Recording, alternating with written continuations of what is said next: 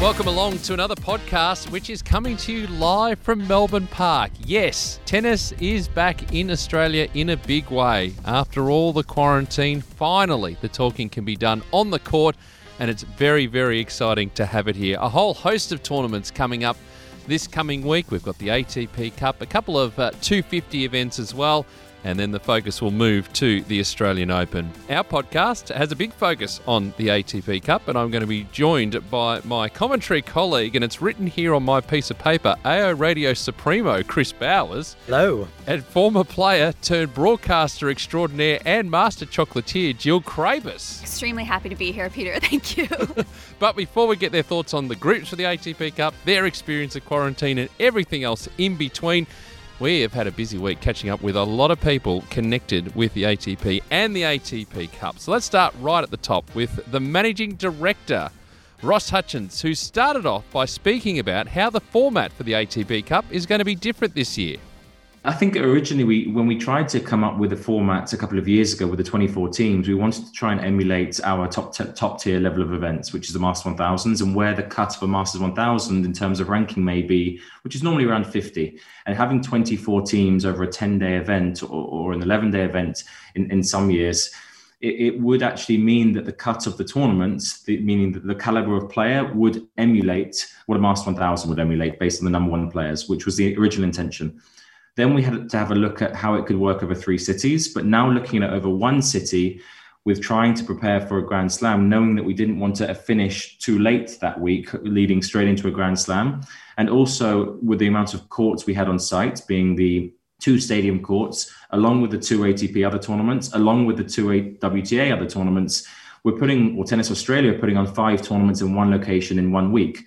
So then it became a bit of a jigsaw puzzle about how many courts we have how many players we need to look after in order to make sure that everyone was able to play the week before the Australian Open. And it worked out nicely that how a 50% of the event with four groups of three, where normally it's six groups of four, would work very well as a three day group stage, leading into a semi final and a final over five days, which can work really nicely and then lead straight into the Australian Open. So it was about trying to understand what works for the players, what works for the sites and what works logistically under these COVID protocols. And we've had to make a couple of other changes as well, linked to uh, reducing the amount of people per team. Previously in, in 2020, it was five players, but due to limitations of people being able to, to come into Australia and becoming on site, we, we reduced that to four and, and to make sure that you have enough singles player per team and also the possibility of having doubles players because this event is fully based on, on ranking. You qualify based on your ranking. And also on, on site, we also want to make sure that the, the testing procedures are all in place, the, the social distancing is in place, the mask wear when necessary by, by and mandated by local authorities is in place.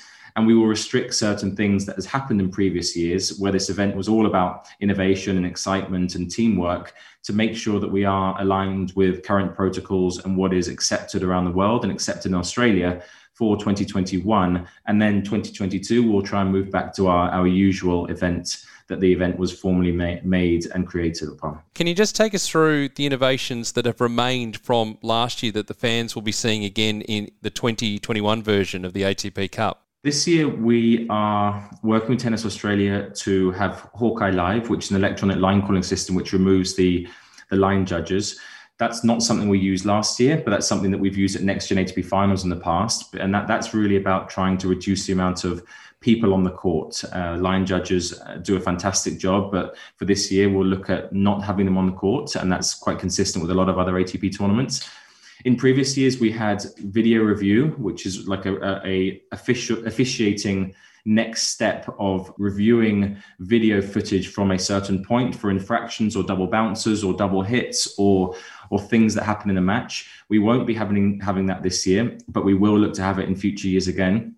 The main innovations that we'll look at trying to continue is having more digital and technological innovations like we have previous years with iPads on the court and detailed performance analysis key people off court, if I can call them them, so who are experienced in analyzing matches and detecting certain patterns of plays of players. That will be available for all players to speak to their specific person who are able to analyze matches and put forward tactics, which many players do on a day-to-day basis themselves. But we thought as a as the governing body and the event organizer, we should uh, apply that service to the players and to the teams and to the captains. So that's something which we will be continuing with. And also the live tracking on court, as I mentioned with the iPads, or something that the, the team captains, team coaches, and team bench players will be able to analyze from their team zones, which are the very iconic and unique zones in the corners of the court, which we thought worked very well last year. So the look and feel of the event will still be there. The show production, the amazing spectacle that the event has, the rules will still be there, and mainly that the digital and, and innovation will be there whilst also going in line with all the different protocols which we have to be cautious on. And, and last year, I would say we were able to be more creative behind the scenes, where creating more team environment atmospheres or trying to create team rooms as well off court. This year, we haven't done that. One, because of a change of location, it wasn't as easy to be creative, knowing that the Australian Open is two days after we start. And two, because of just the protocols around mass gatherings in certain areas. So we've got to be a bit wary of that. So it will still be an incredible spectacle on the courts, but it will look very similar to previous years, just a different different stadium. And many of the innovations will still be there. What are you looking forward to most out of ATP Cup edition number two? Well, I think we, we're really excited about the the matchups that are going to happen and the excitement for the players who have been preparing in in these last few weeks. Some players haven't played this year. Some players haven't played since Rolex Paris Masters last year, back in October November. So there was some players like Alex de Minaur who played in Antalya and won the ATP 250 in January this year. But many of the players in ATP Cup haven't played for two three months. So they are raring to go. They're very excited and they want to they want to showcase their skills from what they have improved over the off season. It's never easy to come in playing the, the number one player in the world or the top 10 player in the world in the first week of the year. But that's the way these players are now looking forward to it. They want to test themselves. I've seen a lot of the players say that and use those words. I want to test myself early on because I feel like I've had a really good off season. And it's the best players in the world playing against each other in the biggest format and the biggest showcase on the biggest courts where everyone will be watching. So I'm very excited about the matchup and, and the lineup which we have from our draw from last week. And really about seeing who's able to start the season very well. Because often when you start the season well, it really paints the picture for interesting storylines for the rest of the year as we paint our way through the year, which will be a challenging year again with the pandemic, all the way leading into to Turin Nitto ATP finals at the end of the year for our opening year in Turin, which has moved from London. So we're very excited about the matchups, I think. And also, we're so used to having one on one competition based on individuals throughout the year. It's something which we know, we love, and, and, and we really support. And that's the core of tennis, whether it's singles and doubles. But really, when we're able to showcase patriotism and team competition, we see we often see the best players shine or even underdog players shine by having that patriotic nature to them that's able to, to brim and, and, and come through. And doesn't matter if it's Rod Laver Arena or John Cain Arena or the biggest stadiums in the world playing against the best players in the world, they shine and, and they're able to perform at a higher level. So we saw that last year, certainly. We saw that with John Millman last year, how he played some incredible tennis straight out the cold where, where Nick couldn't play one day and John stepped in. We saw that with some some players throughout the draw. We saw that with Roberto Bautista Agut, who, hardly lost a set last year throughout his competition. So some players are able to really warm to the competition and step up. And I can't wait to see who's going to be those players this year and those countries that are able to progress through to the knockout stages and to potentially winning the title in 21. So there's Ross Hutchins, the managing director of the ATP Cup, and you'll be able to find an extended version of that conversation and a whole host of other interviews that we did during the week on the TuneIn website and app. Just search ATP Tennis Radio Exclusives. Well, let's focus on the actual groups now for the ATP Cup. And before I bring in Chris and Jill for their views, we're going to start off with Group A, which is set to be fiercely contested, with reigning champion Serbia facing Canada, who have Denis Shapovalov and Milos Raonic among their ranks, and Germany, who are coached in a new role for him by Mischa Zverev, the elder brother of Germany's number one player, Sasha. I hope I won't be terrible. I hope the players will not get mad at me, and I hope we will win. So there's a lot of hopes, and uh, hopefully um, it'll work out somehow. But I'm, I'm definitely excited, and um, it's a different position. It's a new position, but also in a way i'm kind of familiar uh, with that role because of my brother i've been um, courtside for you know many years and I've, I've seen his development as a young player as a professional so i'm somewhat familiar with with this role and um, i don't know let's hope i can transition um, to being a captain and maybe helping other players as well. Well, how's that going to go? It's going to be really interesting the dynamic between the two of you when you're going to be sitting there in the chairs on, on Rod Laver Arena or John Cain Arena. What's that dynamic going to be like? Have you had any talks about that uh, heading into the event? We haven't had any talks, but it will all depend on the score. If, if he's winning, I'm sure it'll be like funny and, and, and like easygoing. If he's losing, then we might uh, we might talk about other things and it'll be a little a little more serious. So let's hope that we will have uh, a reason to smile and laugh um, every match he's playing. Mischa, it's a very different relationship that you have with uh, the German number one player, who's your younger brother, and the number two player, Jan-Lennard Struff, who is obviously your generation. How do you get on with Struffy, and how's that going to work out when you're the team captain and he's maybe holding the uh, fate of the German team in his hands? Well, we've played each other a few times, and uh, we're we're good friends. You know, we've we've been on the same team when we played Davis Cup. Uh, we, we see each other all the time when we travel to the tournament. So we, we all have a very good relationship with the guys, and it's going to be, I think, an easygoing atmosphere. You know, me being like like the same age somewhat, um, I think it's going to have a different dynamic, and I will have. I'll, I think I'll have a different approach to the guys. We'll talk about. We'll talk differently. You know, we'll talk about the the game like from a different perspective, and um, I honestly, I really hope that um, they will like it, and I hope that the result will show it it's a tough group, but maybe take us through the other teams in the group and, and assess where Germany sits in relation to that. Honestly, we tried to do it so many times, but it's impossible because you know the preparation for this ATP Cup this year is is just so different. It's unpredictable. You, you don't know what's going to happen. You know, guys are, are like spending two weeks in quarantine training a few hours a day but they're not able to do what they normally do before a big tournament. So it'll be interesting to see how it's how it'll affect their game on court, especially playing like the top players right away. Because normally also when you come after an off season, if you come back on court, you play let's say a few smaller tournaments, you have like a few opponents that are ranked outside the top 20, 30, 40. And here you play the ATP Cup and it's going to be top 10 versus top 10 like from day one. So you know Novak Djokovic uh, in Serbia doesn't need like a lot of introduction. It's it's I mean everybody knows him. He knows like everybody knows how well he's playing, how consistent he is on the court. But him not being able to train the way he would normally do, I assume, could affect his game. So it'll be interesting to see like when he goes back on court, like is he like the same human wall as we like like as, as we know him, or that will he make a few more unforced errors and is he like maybe um not in, in, in top form?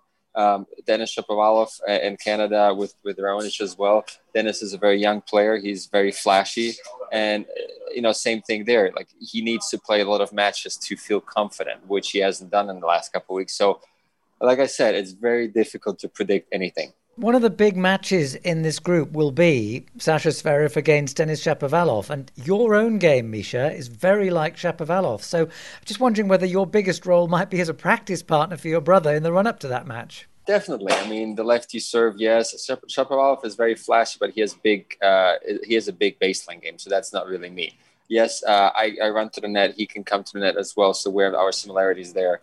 Um, but still his game is very very flashy. He hits big shots, so we can definitely um, work on the return. You know, cover that slice out wide serve on on ad side. So and we can definitely practice some passing shots. But in the end, it'll all depend on, on Sasha's serve and his ground strokes. If he is able to like put in like a high first serve percentage and um, he he can hit his ground stroke very clean, I think he's able to outpower, outpower Shapovalov. And can you talk a little bit about what you hope to achieve as Sasha's coach, which you are certainly for the early part of this year? Do you hope to bring more of your own game into his, that bringing more of a net game into Sasha, or is your job just basically to make sure that he does the basics uh, as well as he normally does, and that he's just in a good shape frame of mind when he goes on court? Like my parents and I have been his coach for, I mean, all his life, on and off. So I, I know his game, so I'm not gonna like suddenly be like, okay, now I'm officially part of your coaching staff, so I'm gonna start changing anything. No, I just I know what he does. I know what he likes to do in training, and I know his game. I know he needs to feel um, confident with his ground strokes, and he needs to like practice a lot of baseline, um, do a lot of baseline drills throughout the you know off season training sessions. So I won't change anything drastically. We spend a lot of hours on the court in December, and uh, so I'll just try to you know just keep him happy and, and keep him flowing and, and you know just make sure he, he feels the ball well. One of my lasting memories of Sasha and his career so far, Mischa, was when he won in 2018 the, the Nitto ATP Finals, and it wasn't you know, the match was fantastic in itself, but it was afterwards. I happened to be lucky enough to be courtside and to see your parents out there on court and to see the pride in your dad's eyes. He had a, a little tear there, and your mum was there, and it was fantastic to see. Obviously, 2020 has been such a different year. The start to 2021 is going to be a different year that you haven't actually been able to necessarily be all together and, traveling and all that sort of stuff. Just a question for, for both you and, and for Sasha as well about what that experience has been like because you're such a close knit team, such a close knit family, and it's been so different uh, across the past year or so. Yeah, and that's I think one of the reasons why he decided to, you know, bring his whole like structure, you know, take it back to the roots, like in a way because we're coaching him and he wants the, you know, that we take care of the management as well because of 2020 where he was at the US Open reaching the final and um, he was not able to to do it with the family with my dad courtside. And I think that really not really affected him but it showed him like how important it is to him um, to have you know his family nearby. And that's why he said he, he wants us to to travel to the tournaments even with all the restrictions. Um, there's only limited amount of people that can go. So he wanted to make sure that it's like my dad my mom or I that um, that are courtside and help him out. So he needs his family, and he really shows that um, on and off the court. Do you think that the absence of family really was a factor, given that he came within two points of winning the U.S. Open? That that was a factor in his inability to close it out? I never, I haven't thought of that, but um, you, you never know. Look, there's when when you need to win two points and then you you end up failing it, you can find a lot of reasons, or you can just say, look, I was unlucky. I, I didn't win the two points, so that's it, case closed. So um, we're human, so we, we always tend to have a, a reason or an answer to all the questions, but sometimes things just happen like for no reason, or we just don't know it. So um, I don't know the answer, like I said, but uh, now we're here. So let's see if, if he makes it to the final again and he wins it, then that was the difference. If if let's say he loses early in the first week, then uh, maybe maybe we're not a good enough team for him. So you never know. And I think you should take the full credit if he does win the Australian Open too, Mischa. just take take all the credit uh, for yourself too. Uh, just speaking of that though, because obviously it's a, a, bit of a we're talking about transitions in tennis, and it's a bit of a transition for you because obviously I know that you mentioned that you, have been working with, with Sasha along with, with, with your parents for, for quite some time, but you've also been actively playing in terms of how your 2021 looks, what's the balance going to be like in terms of working with your brother and managing and coaching your brother versus you playing as well? Well, I definitely want to still play because I've trained actually very hard. I say like my off season was like a year long because I pretty much trained. I started training in November in 2019, and I was I'm still training now. So I've managed to play like only very few tournaments and I was actually hurt a few times, um, and I, I, still feel like I, I, have some some matches left in me, and, and I want to play um, definitely after the Australian Open, play some tournaments, travel to some tournaments with Sasha as well, but always make sure that like I stay in shape and train. And we do spend a lot of time on the court together, where we play points, do drills, and um, I, I try to help him as a coach a little bit, but most of the time I also just want to play well myself, and I think that is also a big help for him because when he sees that he can he can challenge me or I can challenge him and we compete each other against each other in practice. That's also a big motivation for him.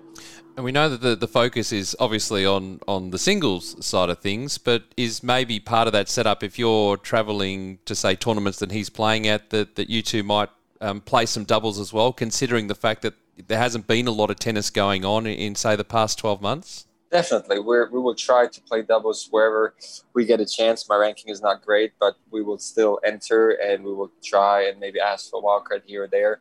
And um, look, we, we love playing tennis and we love playing doubles together. So as long as my body is, is fit enough to do so, um, we will definitely try go out there and, and enjoy the, the moments we share on the court. Winning or losing doesn't matter.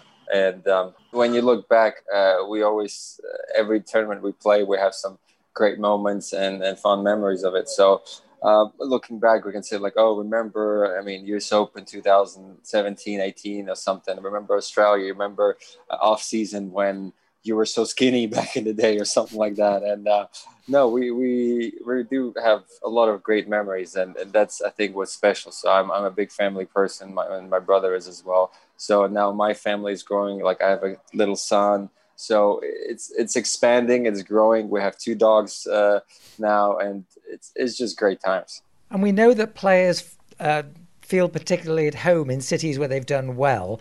Sasha won the junior title here a few years ago. It was the first time he got to the fourth round of a major, first time to the semi-finals of a major. You beat uh, Murray here when he was world number one. Do you both feel particularly good in Australia? I do. I do love Australia. We've been coming here since 2000. Uh, I think two or three. I think that's the first time we came to Australia, 2002 or three. And I've played in the juniors. My brother came with me, and uh, he practiced on all the um, Australian Open courts as, as a little boy. I, I, Australian Open was the first tournament I qualified for main draw in 2000, I think seven, and I practiced with my brother before my first round match in the main draw. And uh, I also traveled around like the Sydney area to cities like Wollongong and Cessnock and Gosford and played all those local tournaments there, like the, the satellites.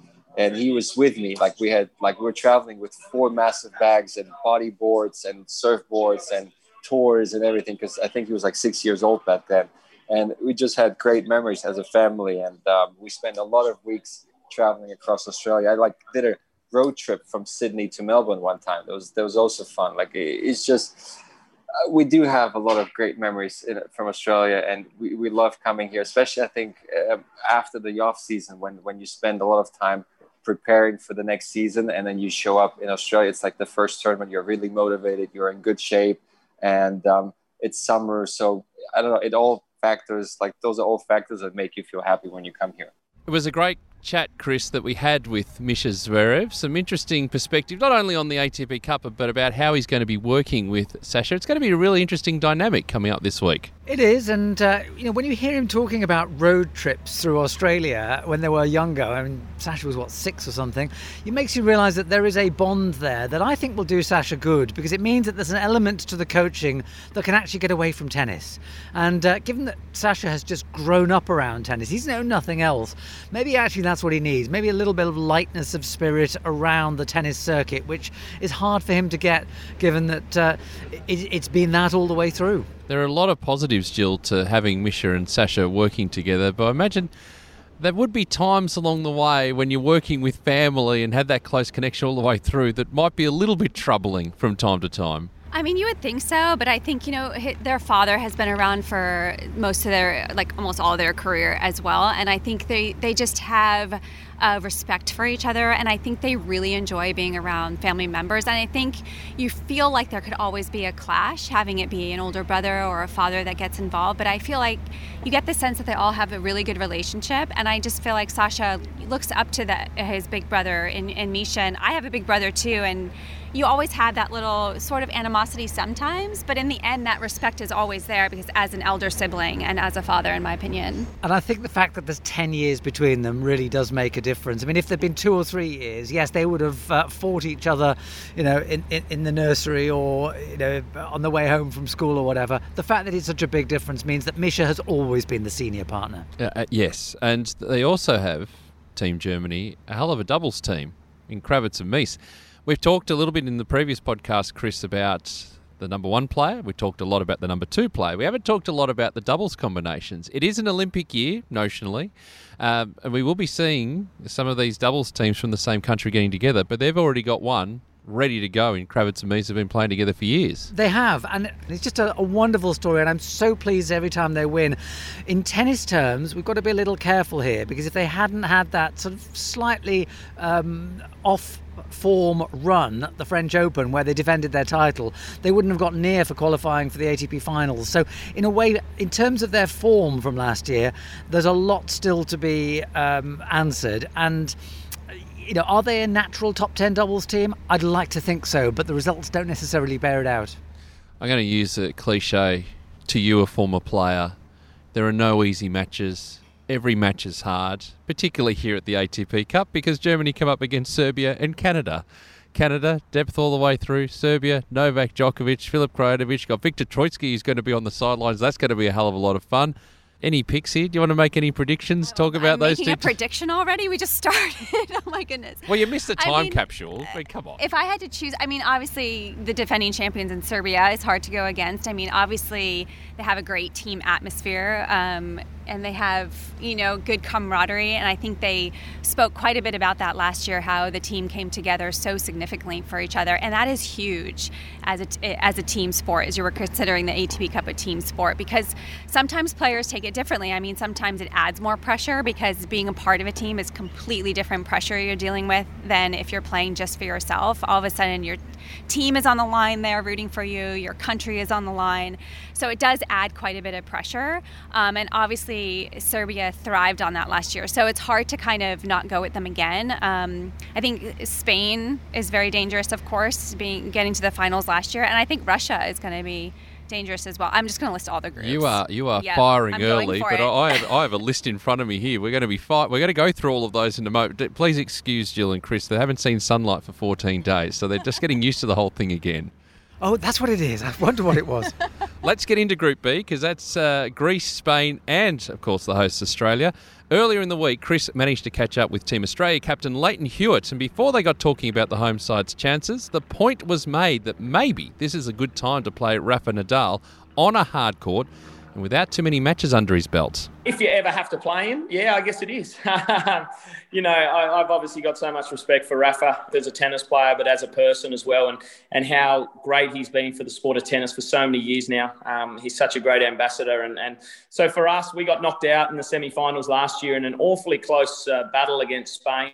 Uh, they went on to, you know, just lose the final against Serbia, but yeah, they're they're one of the strongest nations, led by Rafa, obviously, but uh, Bautista Agut as well as number two. He's such a quality player, and uh, yeah, he's certainly one of the strongest number twos that they can put in any team. So we're going to have to be on our game. I, I guess playing uh, in Australia in conditions that my boys, Alex de Minaur and also Johnny Millman in the singles, are, are going to enjoy going out there and competing in. Um, but we know it's going to be a challenge. But yeah, I've got a, I've got a good feeling that our boys are going to enjoy being the underdogs in this one. I mean, someone like Alex de Minaur playing uh, number one for Australia. I mean, he doesn't fear anybody, and he'll run. Uh, uh, he's, he's very much like you in the sense that he'll run forever, and he's incredibly quick on his on his feet. Yeah, no, absolutely. He's got to be probably, in my mind, the quickest guy out there on tour. And uh, yeah, how he gets back into position after each shot uh, is fantastic. He's got great footwork. He's got really good balance as well, and he's starting to add some real weapons to his game. And uh, yeah, he likes to play offensive tennis when he gets the chance. But obviously, he's got some of the best defense in the world. So. Uh, he had a hell of a match against Rafa last year in Sydney at Ken Rosewall Arena um, under lights there. So, yeah, yeah, I'm sure on Rod Laver Arena this time it's going to be no different. Uh, Alex is going to be up for the challenge. He knows it's going to be an awfully big, big challenge and a big effort, um, but he'll he'll be ready no matter what. And one thing for Alex, he's going to leave it all out there for us. And the nature of the tournament is that with so many of the top players around, uh, we know that the one against one matches are going to be great, but so much rests on the number two player. And I suspect in John Millman, you've probably got a little bit of a an ace up your sleeve there. Yeah, absolutely, and probably more so in Australia too. I think um, he he plays really well in these conditions. He loves playing in front of his home crowd as well. Um, he's had a great three or four years, Johnny, and, and I know every time that I've sat courtside in any team competition with him, um, he, he plays some of his best tennis out there. So I feel very comfortable being on the court with Johnny. Um, I have full belief in, in what he's going to bring to the table and, and that he's going to play extremely well. As I said, he's got a really tough match against Bautista Agut on, on the first night, so it's not going to be easy. Um, but, you know, the number two player gets to go out there first as well, and, and uh, it would be fantastic for him to, to put Australia 1 0 up, that's for sure. And have you given any thought to doubles? Because that could be crucial. Yeah, I, I guess a lot's going to uh, depend on how the first two matches go, really, um, and how much that takes out of the players. There's not a, a long turnaround between the number one singles and the doubles match as well. So uh, you kind of got to be very flexible, I think, on on the night uh, with your matches, and obviously we'll take into consideration the the matchups as well that we could be faced against and where we're positioned in the tie. Um, but I have John Peers and Luke Saville as well. Peersy, obviously, I spent a lot of time with on the doubles court. Uh, very capable doubles player who um, excels in that form of the game, winning Grand Slams. And then Luke Saville's really uh, upped his game in the last year and a half now. Um, yeah, he was an Australian Open doubles finalist only a bit over a year ago uh, with Max Purcell. So he's going to feel confident playing on Rod Laver Arena as well when he gets his opportunity. Tennis is very much an individual sport. If you had to sum up what playing for a team does to an individual, not just in the team environment, but when they get back on the tour as an individual again, how would you do that? Well, it can work both ways, to be honest. Um, some play, players really strive and and they uh, you know find an extra extra confidence boost by going out there and actually having people rely on their result um, and them not just playing for themselves. They feel like there's something bigger to play for, um, and other guys really struggle with that added pressure of actually saying game Australia instead of uh, you know game your surname. So for them to actually go out there and look across and feel the pressure and expectation on their shoulders that they're not just representing themselves. They're representing their captain, the coaches, uh, their team man- members sitting on the side of the court, and also the crowd quite often. So uh, it can work work both ways. Um, you know, in my time in, in team environments, you know, it's about building up guys' confidence as well, making them feel like they're invincible when they're out there and, and keep trying to find different ways of motivating your players. Um, all, all, the players that I've dealt with in, in any team competition, they all have different personalities. Um, you've got to talk to them differently when they're under pressure as well in, in stressful situations. And I think that's one of the big keys is, is really knowing your players and how they respond out there under pressure. I'm going to say, you probably have to be a bit of a psychologist, don't you? You have to work out at any moment when a player needs a, a cuddle and when they need a kick up the backside. I'm not sure if I'm smart enough to be a psychologist, but uh, yeah, for, for me, I understand the game of tennis, and and uh, it is though spending time with your players, um, not just even in practice or on the match court. It's it's away from the court as well, and getting to know them on a personal level, and and what makes them tick. Um, and I think the the closer bond you can have with your players, then the more trust and respect you both have mutually when you're out there. And uh, you know, I guess that trust is a big thing when you're out there and they're under the pump in those kind of matches. Um, for them to know that they can lean on me, uh, and I've absolutely got their back 100% out there. That will give them the, the strength and conf- confidence to push forward, and, and I guess the belief in what I'm telling them as well at certain times. Well, Jill, we know that Lleyton Hewitt is the ultimate team player. Let's talk about Australia because uh, I would say this out of every other year would be one for a home court advantage. The Australians having not been subject to quarantine, the various quarantines around the world have been hitting happily uh, uh, for for weeks and months now here at home and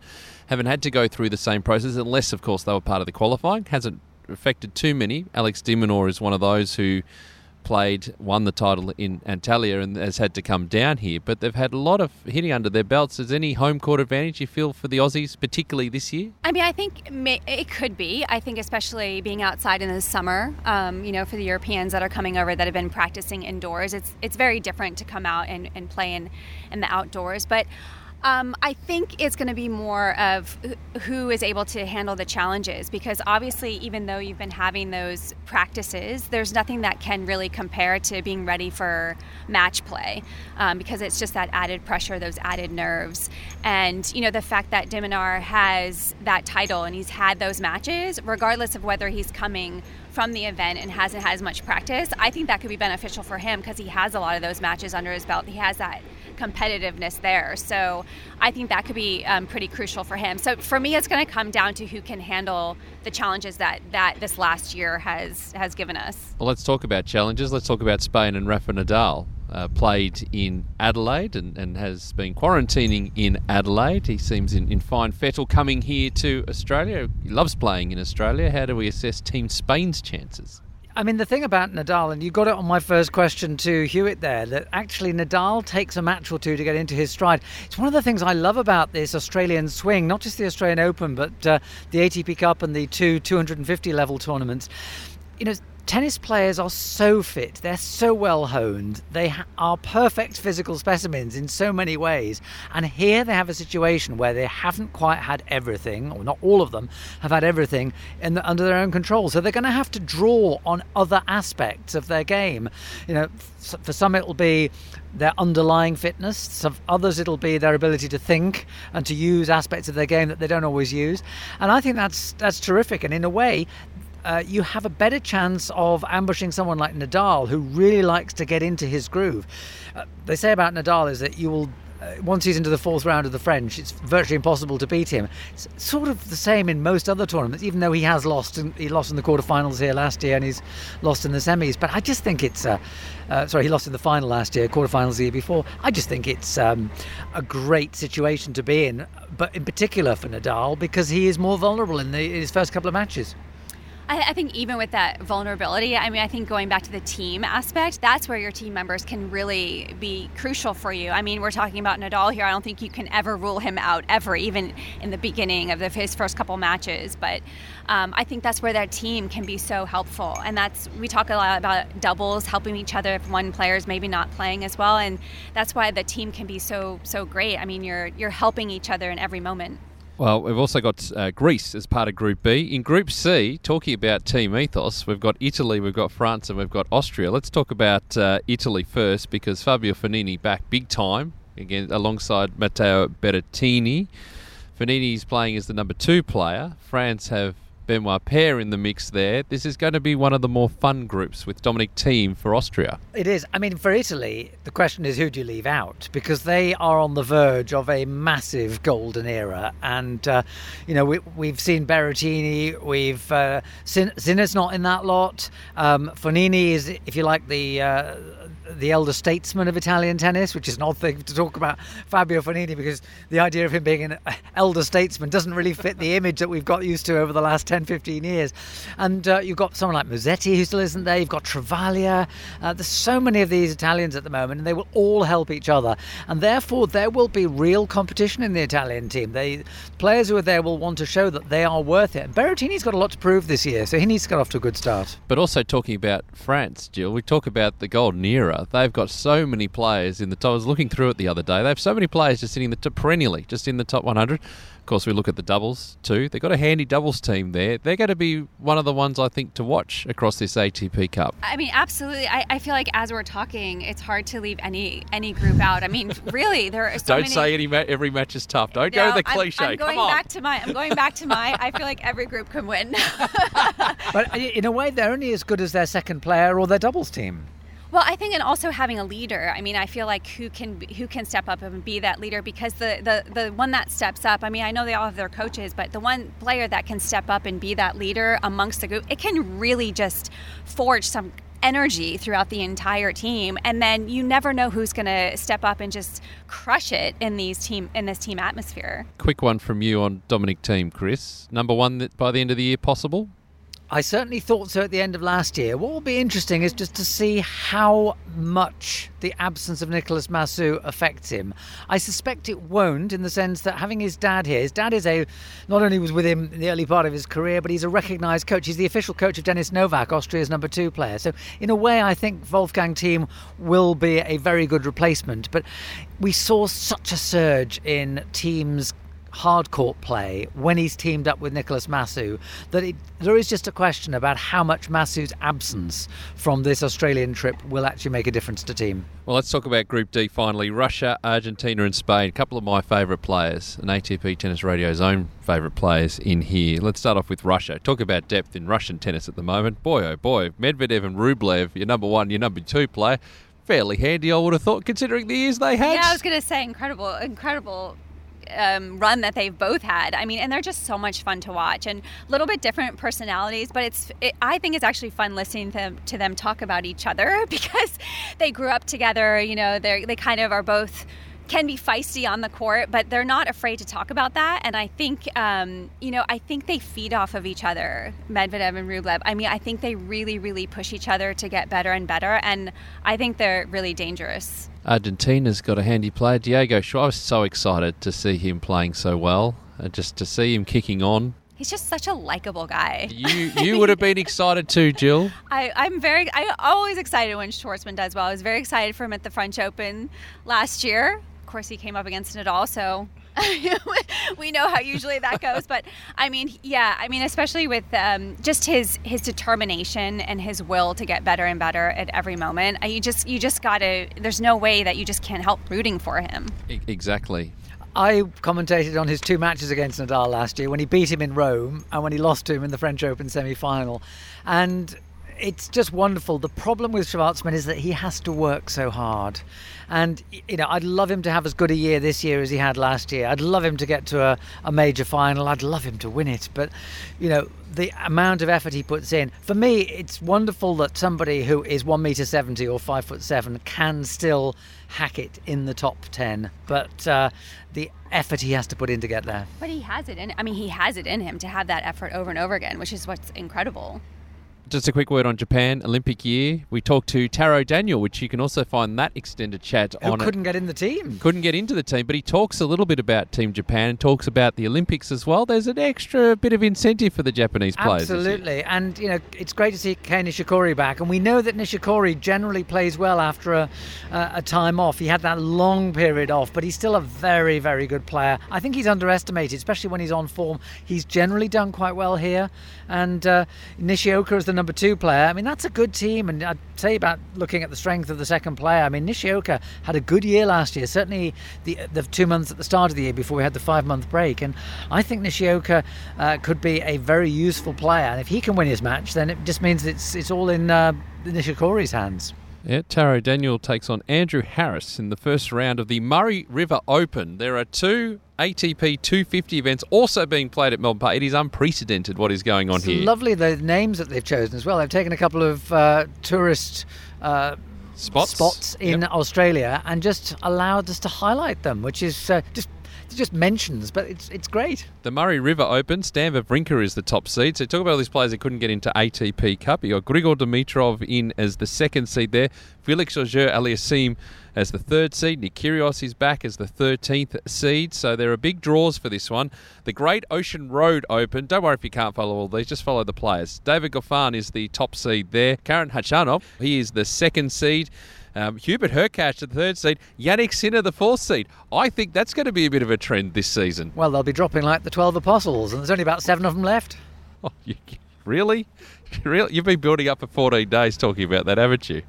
It's going to be a lot of fun, though, over this week, just to see how, how players go. It's a completely unique situation. Jill, uh, you two have been through part of the quarantine as well. These are different times, but we've just got to adapt, and the key word is flexible.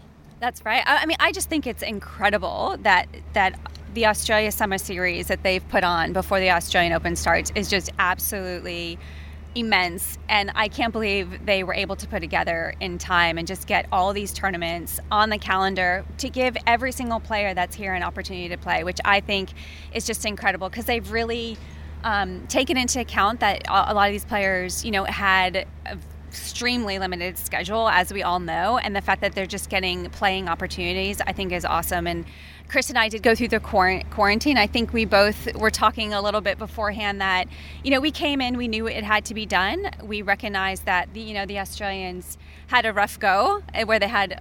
I think it was 111 day quarantine, In and, Melbourne and so to go 14 days, I think it was it was it was easy compared to what you guys had to do. But um, you know, we appreciate the efforts and the fact that we're able to be here and, and be back again working at the events. Absolutely, I'd second that. And when I walked into Melbourne Park for the first time, yes, it is slightly different. You haven't got quite the the broadcasters' village when you walk in from the tram stop between the Melbourne Cricket Ground and uh, the Rod Laver Arena. But you know, it's still incredibly well done. It's been well organised, and given that so much is under very very strict rules this year, you know, because. Uh, the overriding authority is still Quarantine Victoria, which is run by the uh, Victoria Prison Service, and therefore there are some strict rules that we have to follow here. And yet, there's one lovely little touch which I picked up on our badges. The our first name is printed in much bigger typeface than our surname, and I just think that's a lovely little touch for the friendly slam. Enjoy the tennis this week, both of you. Uh, make sure you sanitise regularly, all of that sort of stuff. But it's been great having you as a part of the podcast. Thank you very much. So happy to be here. Thank you. And that's it for this edition of the podcast. Please check out the ATP Exclusives channel where you will find on our TuneIn Radio app uh, extended versions of our chats with Ross Hutchins, Mischa Zverev, and Lleyton Hewitt. And you'll also find extended conversations with Team Serbia captain Viktor Troicki and Team Canada captain Peter Polansky. Chris and I will be back with another podcast next weekend as we look back on events at the ATP Cup as well as the two 250 tournaments taking place and of course, we'll look ahead to the Australian Open in earnest. In the meantime, stay safe and enjoy the tennis.